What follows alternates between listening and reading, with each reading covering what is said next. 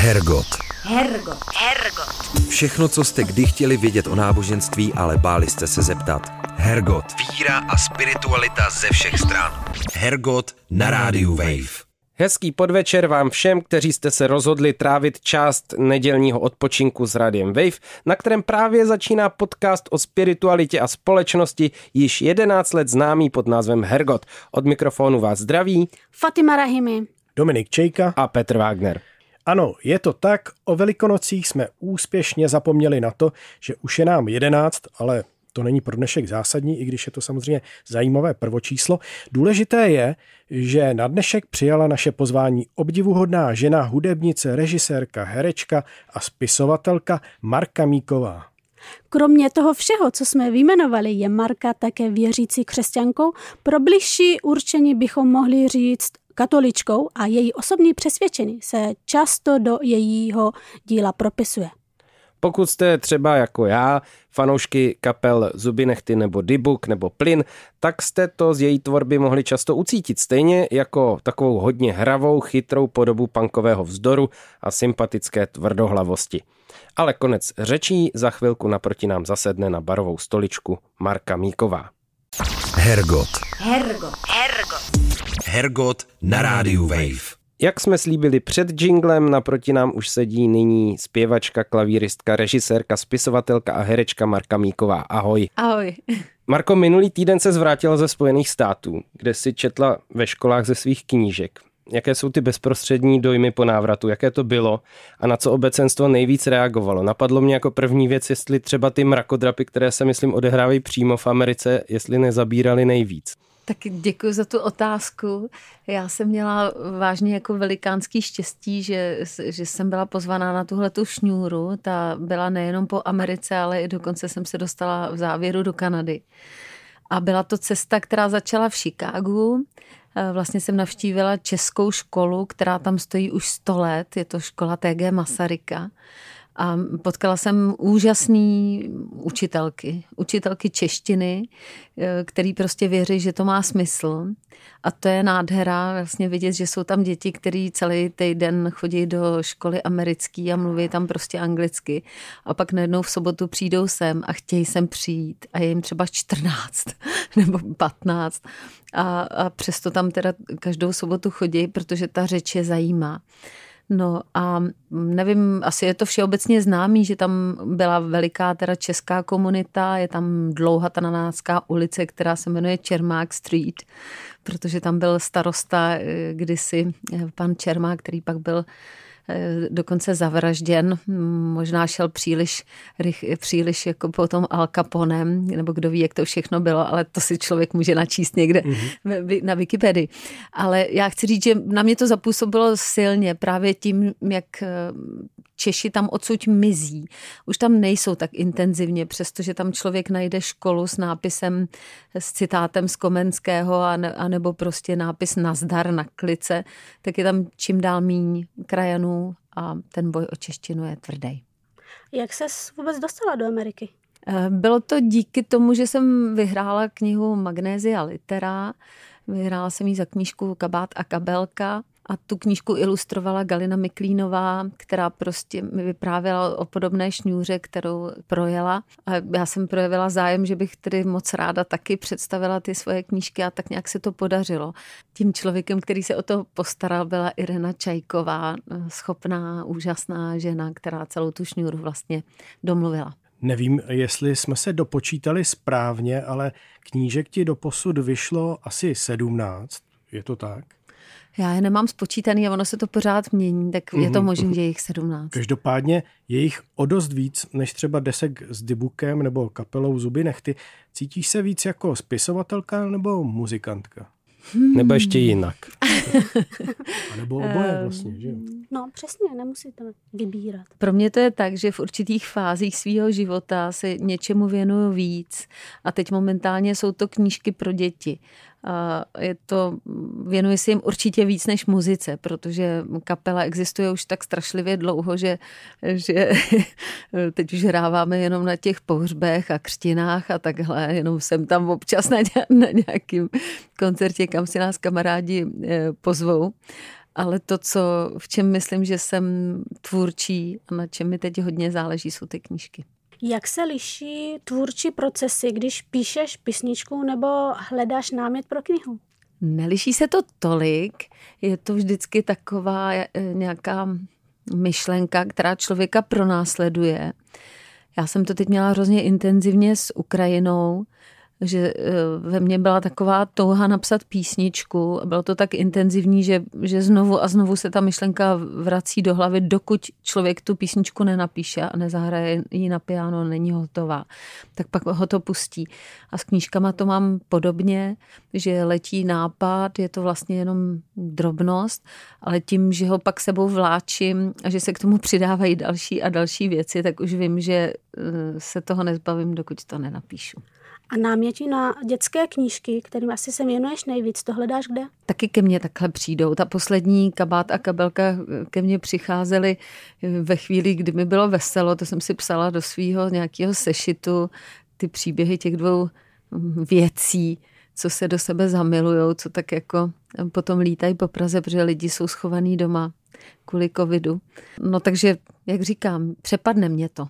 No a teď já se zeptám jinak ještě, co je teda těžší, protože ta tvorba písniček, do toho vstupuje v určitou chvíli element kapely a ty další osobnosti. Vy jste teda vždycky byli, jak Dybbuk, tak Zuby Nehty, prostě docela dost osobností na jednom místě. Museli jste se dohromady nějak shodnout.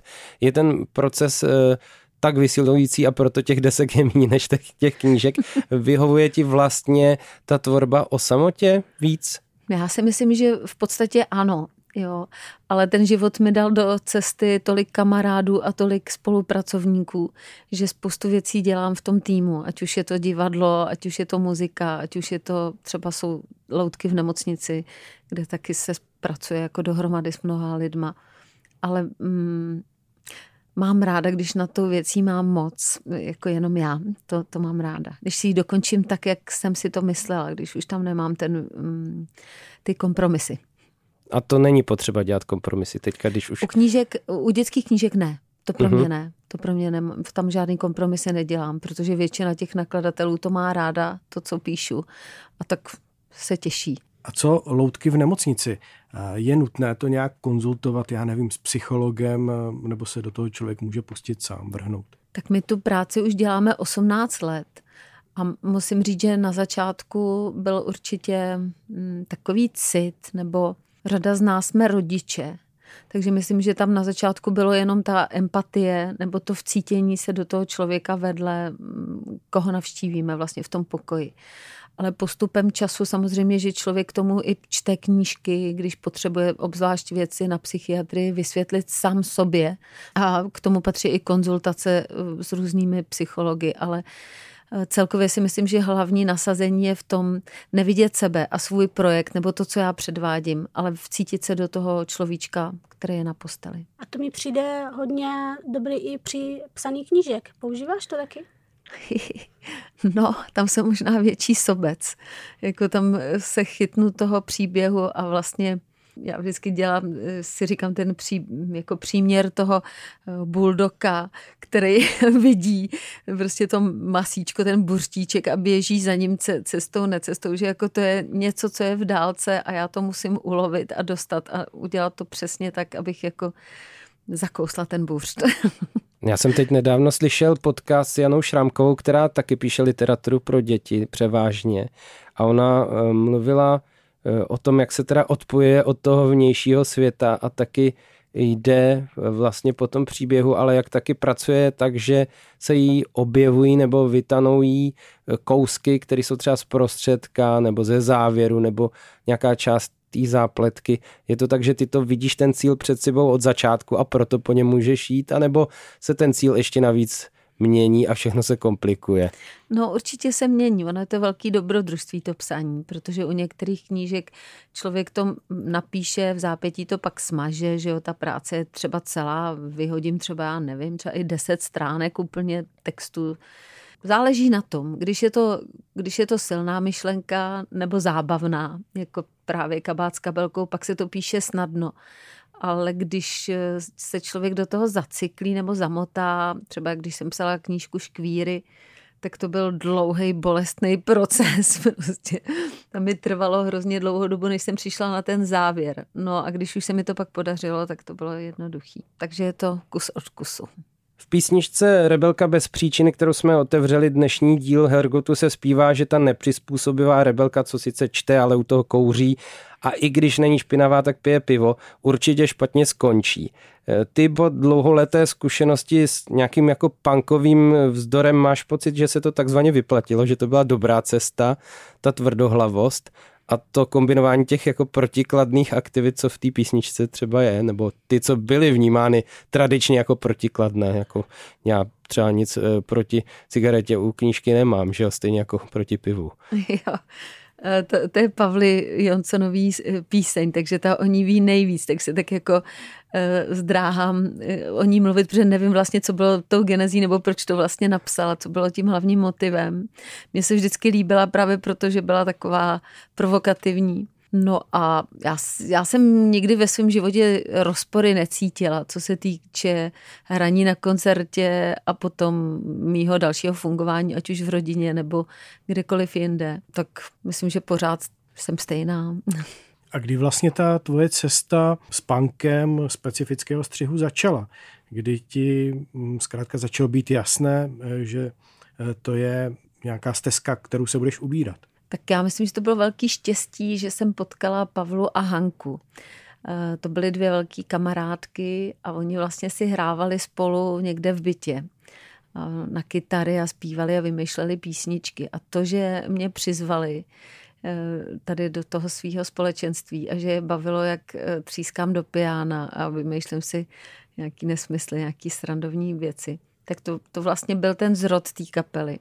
A to, že se to událo, je vlastně opravdu díky nim, protože nedávno jsem si představovala, že asi bych dělala muziku taky, kdybych je nepotkala, ale pravděpodobně úplně jinak. Jo, ať už bych třeba byla písničkářka sama s nějakým nástrojem, anebo bych asi potkala třeba nějaký kluky, nebo byla bych jenom zpěvačka, nebo kdo ví, co by bylo.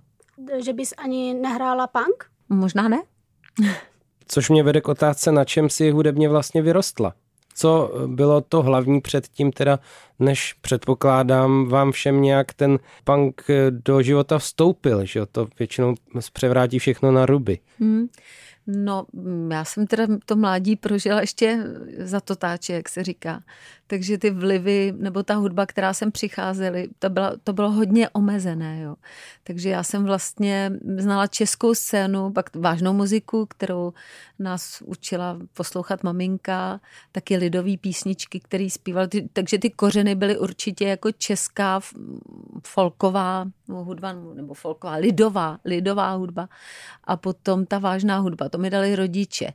A pak z toho poslechu, no tak já se tomu vždycky musím usmívat, ale z bráchu jsme milovali Slady, co se k nám jako dostalo jako kapela, že jo, samozřejmě Beatles, taky Kryla, že jo, to bylo široký, Kubišovo, zakázaný věci, tohle všechno se poskládávalo dohromady, ale já jsem třeba Rolling Stones skoro neznala, jo. Prostě to až Pavla potom přinesla tuhle, tam měla víc těch desek, který půjčovala a teprve pak jakoby došlo k nějakému mýmu vzdělávání.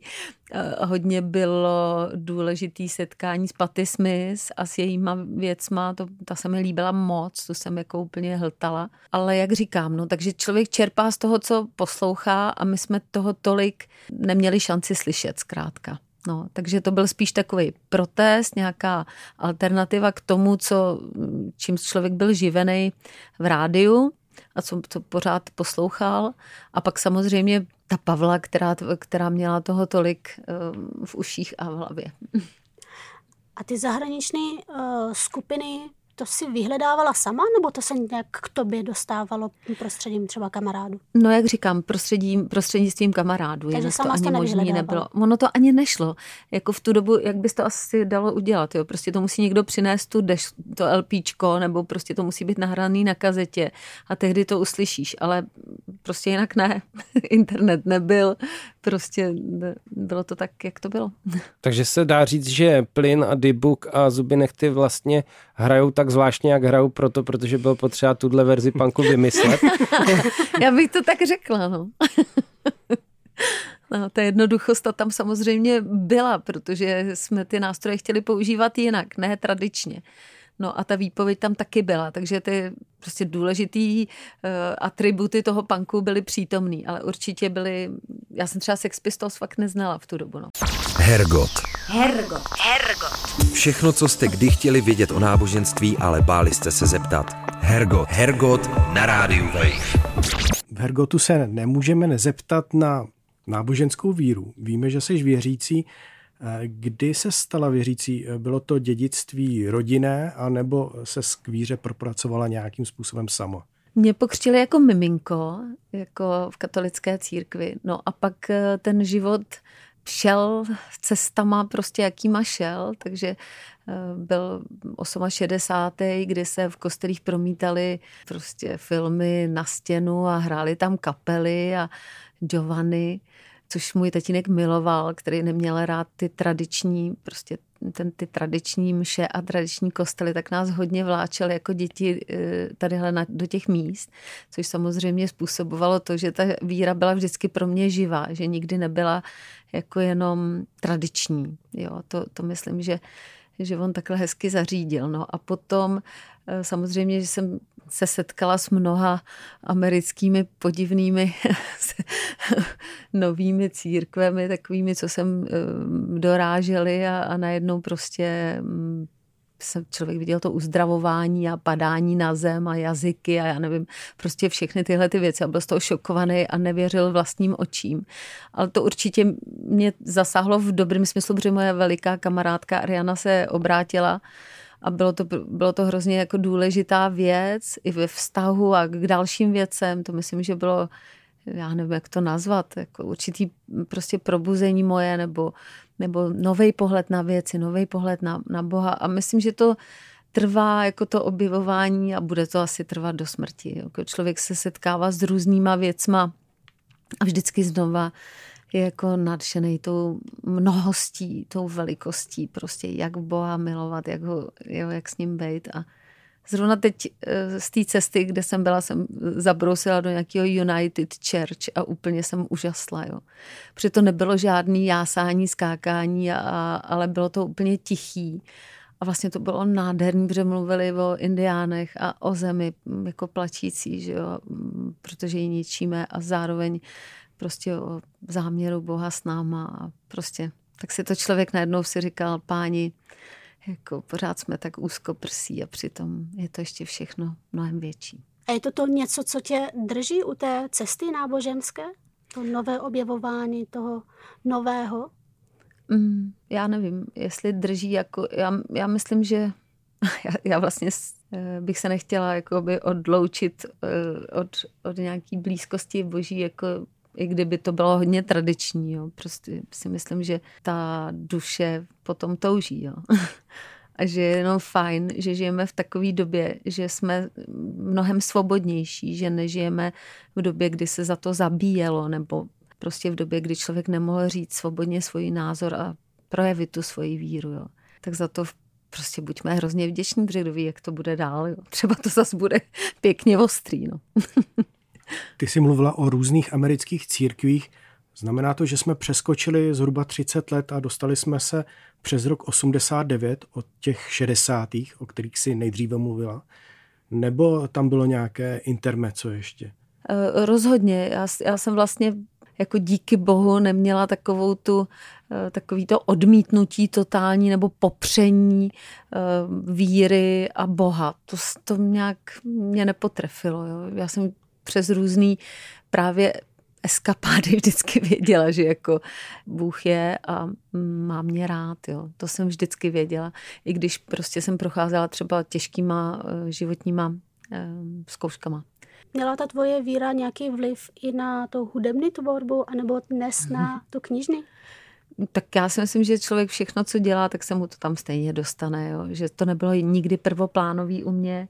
V nějakým období to vytrysklo určitě intenzivně, třeba Hrob je prázdný, že jo? Tak to prostě je jasný, že to bylo o vzkříšeném Kristu. Ale, nebo i některé další písničky, třeba to hledání popisovali nebo reflektovali, ale jak říkám, mně se vždycky příčilo, ať už v knížce nebo v hudbě, někoho nějak poučovat nebo nějak mu dokazovat, jak to já mám. To mě nikdy nebavilo. Takže tak. No mě to napadlo trošku ještě se na to zeptat obráceně, protože hádám, že si musela nějak sama v sobě si vybojovat taky tu svoji pozici ve vztahu k muzice, ve vztahu ještě k muzice specifického žánru. Já si pamatuju, že v křesťanském prostředí může nastat celá řada různých jako korekcí a omezení, aby se člověk nepouštěl do muziky, co je moc hlasitá, nebo ve kterých je moc bicí, co je moc teklá, co je moc divoká a tak dále. Jak jsi tohleto obhájila, jak v tom prostředí třeba domácím nebo svý domácí církve, tak i sama v sobě, jestli nejdeš proti, já nevím, nějakým jako pravidlům náboženským, když prostě mlátíš do klavíru a tak. Je to teda zvláštní, ale mě tyhle myšlenky nikdy nepřepadaly. Nevím, jestli to je tou rodinou, jak říkám, která nikdy nebyla svázaná, hodně byly, nebo vždycky ta maminka hledala jako důvody, ne co se má, ale co opravdu je ta pravda, jako o co ti jde. Vždycky ve všech konfliktech v mládí a v dětství to nebylo jako nenos tyhle šaty, ale jako proč je vlastně nosíš, tak mi to řekni. Takže si myslím, že ty věci nám tak krásně nastavili ty rodiče, že to je, jako co si myslejí ostatní lidi o tom, co já dělám, mě tak bylo víc asi jedno než jiným lidem, jo. A nikdy jsem nebyla v takové církvi, která by mě za to soudila nebo pranýřovala. To teda no to jsi měla docela štěstí teda vzhledem k tomu, že jste začali hrát punk během jakoby ještě pořád normalizace nebo těch jako trošku jako plíživých vlekoucích se osmdesátkách, tak že si vůbec během té doby nenarazila na to, že takhle se to jako nedělá, pokud je člověk věřící, tak se chová takhle, anebo pokud chce být takzvaně slušný člověk, tak už vůbec se nemůže takhle chovat. To se ti nikdy nestalo. No nestalo, jak říkám, možná protože jsme byli tak jako na okraji. Jo, že myslím si, že i moje maminka byla paní učitelka, takže se moc neříkalo, že jsme věřící za komunistů. No a později, tak to byla jako taky každýho věc. No. A nebylo třeba si tu víru nějak obhajovat v tom prostředí té alternativní hudby? Třeba, že by, já nevím, pankáči byli nějak jako nabroušený vůči křesťanství? No ještě když takhle hodně do toho dloubete, tak si uvědomuji, že vlastně v kapele takový problém možná někdy byl, protože vlastně tam nikdo nebyl zpočátku věřící, potom Hanka se obrátila, ale zpočátku to tak nebylo, takže se holky třeba hodně vymezovaly, jakože nechtěli úplně hrát na křesťanských festivalech, protože se nepovažovali za křesťanskou kapelu. To určitě proběhlo. Ale nebylo to nějak agresivní, tak jsme si to domluvili a teď třeba, když jsme asi před rokem nebo kdy hráli na Jimramově, tak už nic takového nikoho vůbec nenapadalo. No. Já jsem se právě chtěla zeptat, jak ta komunikace ve skupině fungovalo, že jste to pak nakonec vyřešili. Je to tak, že jste udělali kompromis a nejezdívali teda ze začátku na křesťanské festivaly? No, ono jich nebylo tolik, tak to vás snaží. Přesně tak, no. Tak tam bylo několik těch sporných bodů a ten jeden byl teda feminismus, druhý byl křesťanství a nevím, co ještě mohlo být. No, takže vždycky tam něco takového bylo, což se většinou řešilo tak dobře, tak ty to takhle máš, ale my všichni to tak nemáme, takže se proti tomu vymezujeme svým způsobem, ale je to tvoje, můžeš to zpívat, jasně. Mě ta otázka ještě napadla, protože Petr říkal, že vy jste ve skupině byli všichni osobnosti, takže každá asi chtěla, nebo já jsem pochopila tu otázku, že každá měl svůj pohled na svět určitě, a chtěl to určitě nějak jako prosazovat, tak jo. Proto jsem se takhle ptala. No což je obecná otázka, jak se to vlastně dělá v kapele, aby kapela spolu vydržela. Poměrně dost let a teď, a k tomu se taky asi blížíme zase v nějaké obnovené aktivitě. No. Kde je to tajemství, aby spolu lidi vydrželi, i když si každý myslí něco jiného? Já nevím, a zvlášť ještě proto, že to je teď takový téma, že úplně všichni nejsme tak dohromady, jako jsme byli na začátku. A že paradoxně Hanka a Pavla, který to zakládali, tak teď v zubech nechtech jakoby nejsou. No, takže myslím si, že je to hrozně těžký a že vlastně neznám kapelu, která by se nějakým způsobem nerozešla nebo nebyl tam nějaký svár a nedorozumění a i zranění. Ty jsi říkala, že sama v sobě si nemusela řešit žádné rozpory, nicméně náboženské přesvědčení může být samoplný různých myšlenek nebo nároků, které do sebe narážejí, pak věřící musí volit, jestli co je pro něj důležitější a jestli vůbec třeba se něčeho nezbavit. Nic takového si neřešila sama pro sebe?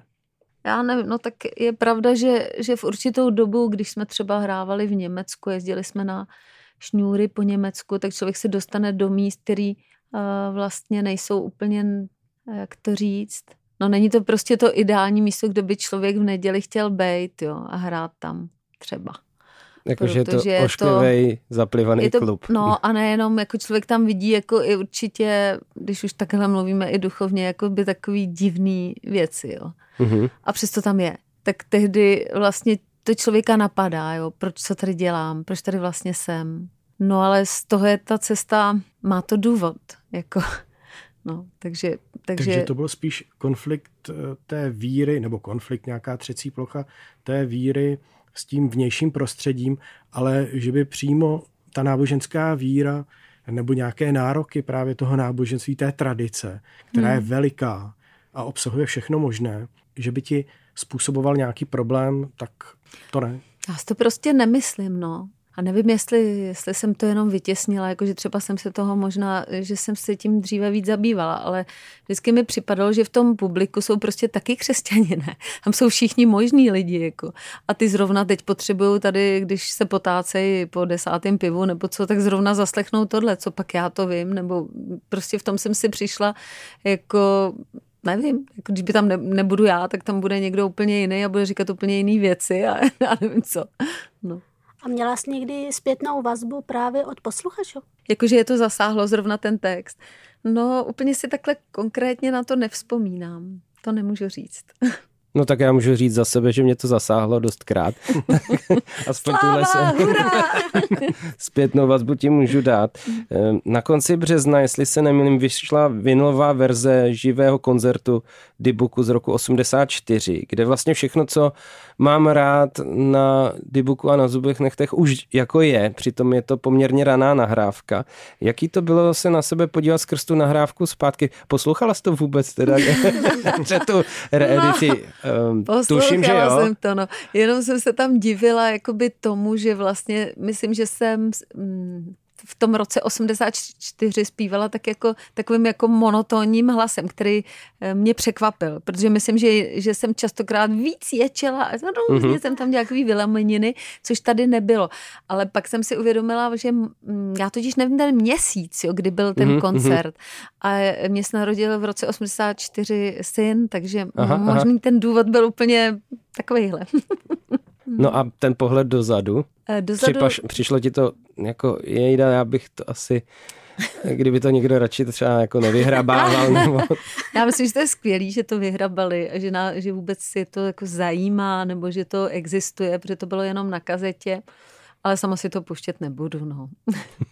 Já jsem si kvůli tomu dnešku taky přečetl pár starších rozhovorů a v těch ještě starších, třeba z 90. vzpomínáš hodně na to, jak to měla začínající dívčí punková kapela složitý, že publikum bylo často až neuvěřitelně šovinistický a kolegové z klučičích kapel, jak vás mistrovali a chtěli vás poučovat. Vážně byla ta tehdejší alternativní scéna tak jako zabedněná nebo protiženská? Nebo... To bylo pár případů. Jo. Já si myslím, že jako všeobecně nás měli rádi, že jako nám fandili. To si myslím, a kdo byl takový jako největší váš jako vlivnej fanoušek v těch 80. letech? No tak já jsem tehdy nesměl nikam, tak to jsem byl ještě malinký. Já myslím, že ty naši manželé, jako třeba Petr Slaví určitě a potom ti, co nám pomáhali natočit film Václav Kučera a prostě tyhle ty chlapíci třeba kolem. No i můj bývalý manžel určitě nás taky moc miloval a hrozně na to skákal a okruh všech spolužáků a tak, no, nevím. Jak moc důležité to bylo pro tebe tohle podporu mít? A teď myslíš jako od mýho manžela bývalýho? Od všech, kdo vás poslouchal. No tak člověk je rád, že jo, tak prostě nevím, jak to mám říct.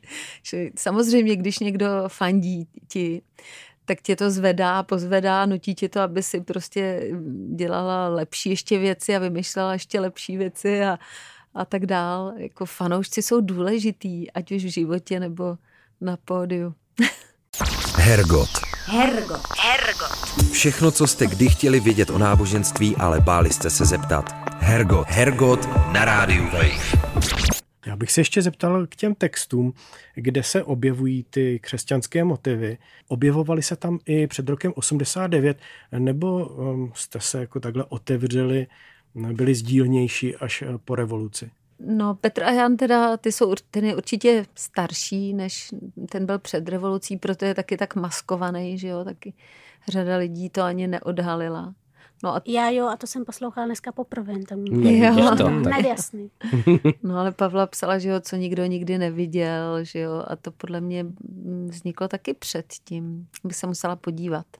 A vy jste museli absolvovat nějaké přehrávky nebo něco takového? Absolvovali jsme, no. To musela každá kapela. Jinak bez přehrávek se nedalo hrát. Před komisí. Ano. A tam to zaznělo, ty písničky? Tak asi ne tyhle. To byl nějaký výběr. A pamatuješ si třeba, kdo tam seděl tehdy? Já jsem četl ty vzpomínky, jak tam byl strýček Jedlička. Ne, to ne snad. Za nás to dělala Kateřina Jirčíková, protože ta byla hudebně vzdělaná a vždycky všechny dostala tím, že prostě fakt jako to hudebně dokázala obhájit. A ty slova prostě občas jsme dostali samozřejmě výtku, že je to příliš pesimistický, anebo že... Navzdory tomu, že tam radujme se a buďme šťastní. No to potom vzniklo na základě téhletý stížnosti. To byla taková reakce. No, nebo že tam poletovali ty moskyti, že jo, to je ten směšný příběh o tom, že moskyti přece nemůžou někde poletovat, že to můžou být leda komáři a tak. No. Takže taková přírodovědecká výtka. Ještě možná k té cenzuře chápu dobře, že když se jim nezdála třeba nějaká věta nebo nějaké slovo té komise a vy jste to z toho textu vyndali, tak ta písnička mohla normálně jako fungovat? Nebo no tohle se stalo na Vokalíze, kde teď ten rok už, abych neřekla špatně, tak skutečně jako přišli za Kateřinou a žádali jí, aby prostě tam nebyly ty moskyti. Prostě, že to nejde. Takže ona to odsouhlasila a místo kolem lampy krouží hejno moskytů, tak tam bylo hejno komárů, vcházím do sálu, jo. Prostě změnila tento rým, ale když už jsme pak vystoupili, tak zaspívala to, jak to bylo a hotovo. No. My jsme teďka trošku v tom vzpomínání a v minulosti, ale já bych se rád posunul k tomu, co mě zajímá taky hodně, že Zuby Nehty už byl uzavřený příběh, ty sama si zatím zavřela dveře a pak najednou přišel comeback po nějakých jako lehkých jako ukazatelích, že by se něco mohlo rodit. Co k tomu vlastně vedlo? Čí to byl nápad? A bylo to tak, že jsi uvědomila, že bez toho nemůžeš úplně bejt? Já jsem tam měla hodně osobní věci, někdy kolem roku 99 a už se mi nějak nechtělo vůbec hrát a holky mě nijak zvlášť nepřemlouvaly, byla to taková zvláštní doba, kdy vlastně všichni to tak nějak zavřeli. No a pak to byl tlak fanoušků a čas se převalil a už to nebylo tak palčivý všechno a bolavý, no. Tak to tak většinou to s náma takhle bylo, že někdo nás hodně chtěl, ať někde zahrajeme, tak jsme zahráli. Jakmile člověk zase to okusí, tak už zahraje znova, už to jede. A to bylo více jak 10 let přestávka, 10-12? Bylo to tolik, opravdu to nevím. No, myslím, že poslední deska je 2000 možná. No deska, to jo, aha, ale jako, to už se mezi tím samozřejmě hrálo. No. A to bych musela dohledat někde.